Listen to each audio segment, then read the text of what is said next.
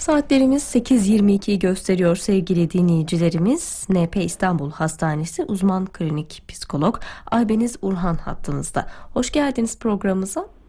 Günaydın, mutlu yayınlar diliyorum. Çok teşekkür ediyorum. Şöyle başlamak isterim. Aslan oğlum, prenses kızım. Doğru mu bu hitap şekilleri? Ne yazık ki çok sık kullandığımız ama çocuklarımızda olumsuz etkileri olan hit- hitap şekilleri bunlar. Onu söyleyebilirim öncelikle. Çünkü bu şekilde alıştırdığımız zaman yani çocuklarımızla bu şekilde hitaplarla aslında çocuklarımızın her zaman beklentileri bu yönde oluyor. Bir noktada aslında çocuklarımızın narsizmini de besliyor oluyoruz bu noktada. Hı hı. Peki e, ilk kıvılcım nerede başlıyor? Yani tabii biz anne babalara çok büyük görev ve sorumluluklar e, düşüyor ama yani ilk olarak hatayı nerede yapıyoruz? Yani şöyle aslında her çocuk tabii ki ebeveyni anne babası için çok özel. Yani onu çok özel bir noktaya koydukları için de özel hitaplarla sevmek, onu, onları o şekilde ifade, sevgilerini o şekilde ifade etmek istiyorlar ama bunun bir ölçüsü olması gerekiyor. Yani işte dediğiniz gibi aslan oğlum, işte prensesim, prensim bu şekilde söylediğiniz zaman çocukta da bir beklenti oluşuyor. Yani eee, sonraki noktalarda, sonraki yaşlarında, çevresinden de bu öznelliği bekliyor oluyor. Yani hani e, beklentiyi bu, bu noktada arttırmış oluyoruz ve her girdiği ortamda da bir kendine ait bir farklılık, bir e, öznellik arıyor aslında çocuğumuz. Bunu bulamadığı ortamlarda da ne yazık ki çok negatif olarak etkileniyor. Yani o ortamın gözdesi olamamak, o çocuğa o şekilde özel davranılmamasının getirdiği bazı noktalarla karşılaşabiliyoruz. Ve şimdi benim kızım olduğu için ben direkt prensese odaklandım ama şimdi prenses kızım dediğimizde bir beden algısı oluşturmuş oluyoruz aslında değil mi? Evet tabii yani ilerleyen zamanlarda o söylediğimiz hitap ya da işte vurgulama şeklinin özelliklerine ulaşmaya çalışıyor çocuklarımız. Yani bir prens kadar yakışıklı, bir prenses kadar güzel, hani hiçbir zaman negatif etkileri olmayan, negatif noktaları olmayan noktalarla kendini öne çıkarmak istiyor aslında çocuklar. Bu da çok zor olan bir şey. Hani o ilerleyen yaşlarda kişilik, kişiliklerini de oldukça etkileyen bir sürece vurgu yapıyoruz aslında. E, prens ve prensesler derken tabii hani biz e, dış görünüşten bahsetmiyoruz ama e, çocuk işte bunu hani bizim anlatmak istediğimiz gibi anlamayabilir. Yani güzellik algısı çocukta çok farklı şekillenmeye başlıyor değil mi? Yani sadece zayıf insanlar güzeldir ya da e, uzun boylu Evet. insanlar daha güzeldir gibi. Evet yani bu daha çok bizim ergenlik döneminde karşımıza çok fazla çıkabiliyor. Yani burada çocuklar kendi beden algılarını, beden algılarından gerçekten mutsuz olabiliyorlar. Yani işte gibi eee, ben mükemmel olmalıyım. O mükemmeliyetçilik aslında ön plana çıkıyor. Yani biz tabii ki dış, dış dünyada nasıl tanımlarız? Prenses olmak çok özel bir yerde, çok özel eee e, karakterize özellikleri olan bir noktadır. Çocukta da aslında bu beklentimizi vurguluyor ol- oluyoruz. Yani her alanda o mükemmeliyetçiliğini e, vurguluyor oluyoruz bizler. Bu hitap şekillerini söylediğimiz, sevgi sözcüklerini söylediğimiz zaman. Hı hı. Biz sıkıntı çektik, o çekmesin. E, biz zor elde ettik, o kolay e, elde etsin yaklaşımı da var değil mi? Evet yani burada aslında e, kendimizden çok daha fazlasını vermeye çalışıyoruz.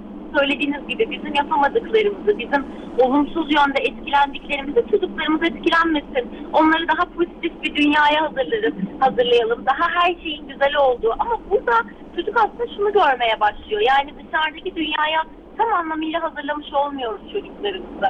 Her zaman hani okuyamadığımız, eee, çok fazla üzerine böyle övgüler verdiğimiz çocuğumuz aslında dış dünyayla bir bağlantı sürecine geçtiğinde, okul döneminde yani aslında şunu fark ediyor. Evet sadece ben prensesiymişim, sadece ben prensiymişim. Hayır benden beklenenler var, benim sorumluluklarım varmış bu dünyada gibi noktaları fark ediyor aslında. Hı hı. Ee, ebeveynler çocuklarını üzüntüyle, hayal kırıklığıyla e, karşılaştırmamak e, istiyor sanıyorum ve bunu anne babalık e, zannediyor. Doğru mu?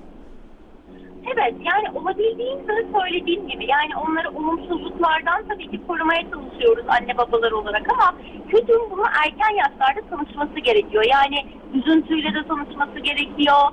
E, yaptığının sorumluluğunu almayı da öğretmeleri gerekiyor. Çoğu zaman ben şunu gözlemliyorum. Anne babalar çoğu zaman çocuklarının yerine o yapmasın ben yapayım. Aman o yorulmasın ben yorulayım. Hani bunu çok fazla gözlemliyorum aslında. Hani burada çocuk aslında şeye alışmış oluyor bir noktada. Onun yerine bir şeyleri yapan anne ve babaları var. Yani biz çocukları bu noktada yetiştirdiğimiz zaman beklentileri de bu yönde ilerliyor aslında süreçlerinde. Onların yerine bir şey yapmaya hazırlanan e, öğretmenleri olabiliyor. Bu sefer o sorumluluğu aldıkları zaman e, zorlanabiliyorlar. Çaba vermiş e, noktada olmaları gerekiyor. Bu da çocuklarda aslında bir adaptasyon ve uyum sürecinde beraberinde getiriyor. Ve bu bir yetişkin olduklarında da devam ediyor değil mi?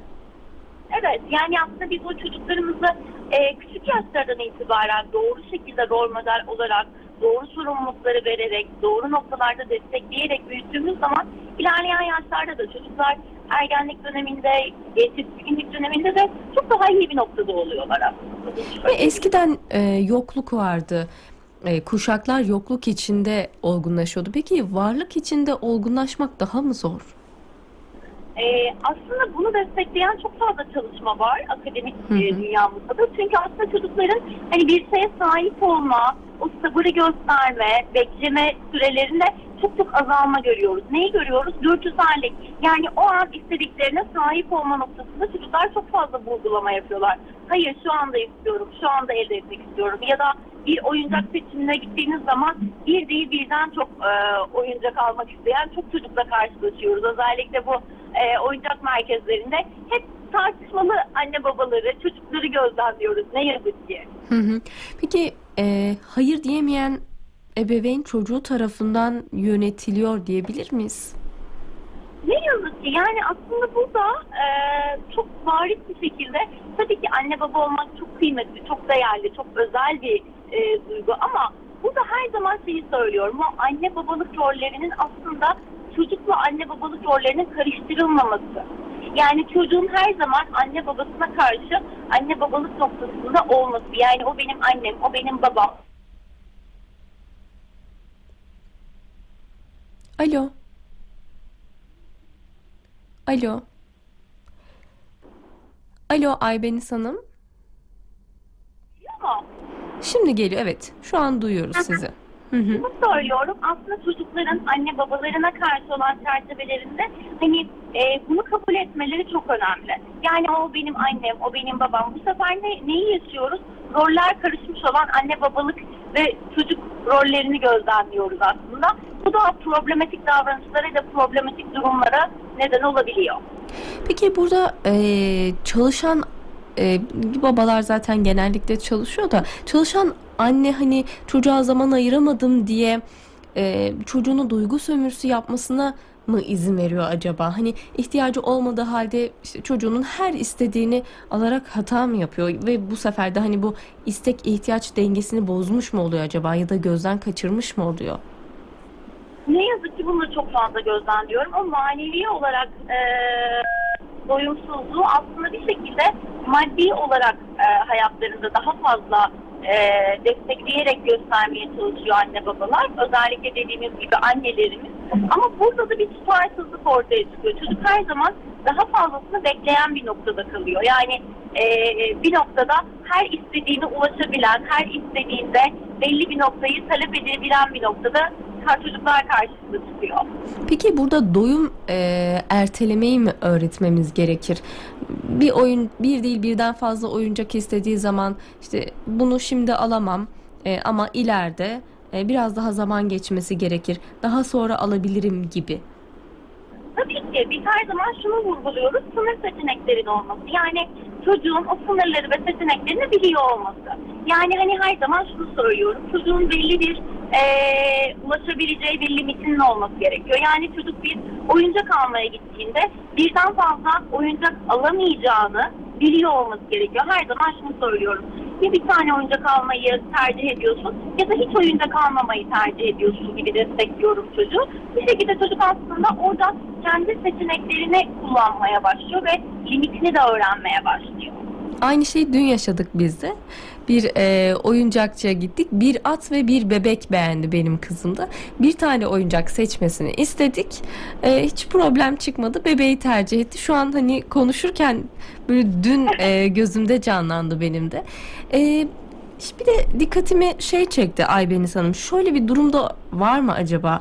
Çocuk anne babanın bir konuda farklı düşündüğünü hissettiği zaman o farklılığı kullanmaya başlıyor. Tabii ki kimden neyi tercih, e, talep edebileceğini fark ediyor. Aslında ben hep şunu söylüyorum. Çocuklar aslında bizim her anımızı kayıt altına alan bir video kayıt cihazları gibi. Kimden neyi talep edecek, anneden neyi talep ettiğinde geliyor, babadan neyi talep ettiğinde oraya ula- e, ulaşım sağlayabiliyor. Ben bunu klinik gözlemde çok fazla bu elektronik araçların kullanılmasında, tablet kullanımında fark ediyorum. Anneler daha kısıtlayıcı, daha kontrollü olmaya çalışırken genellikle e, babaların işte fazladan kullansın, 5-10 dakika daha kullansın, ne olacak, bunun için çocuğu üzmeyelim şeklindeki e, noktaları aslında çocukta tutarsızlık ve sınırsızlık davranışlarını da beraberinde getiriyor. Hı hı.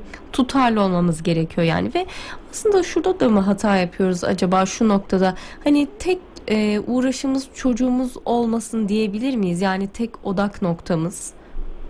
Evet herkesin e, çocuğu tabii ki çok kıymetli, çok değerli, bu çok e, anlaşılabilir bir nokta ama çocuğu aslında sadece bir e, yani bizim bir uzantımız gibi, bizim e, çok fazla değer verdiğimiz bir noktada tabii ki değer verelim ama burada sınırsız olmak yani çocuğa her seferinde daha fazlasını yapmak amaçlı davranıyor olmak aslında biz çocuğumuza iyi bir şey yapmaya çalışırken çocuğumuzu negatif etkileyebiliyor çünkü o çocuk günden güne günden güne daha fazlasını talep eden bir noktada olabiliyor. Ya da bizim ona karşı olan tutum ve e, tavırlarımızın çok farkında olarak daha talepkar olabiliyor.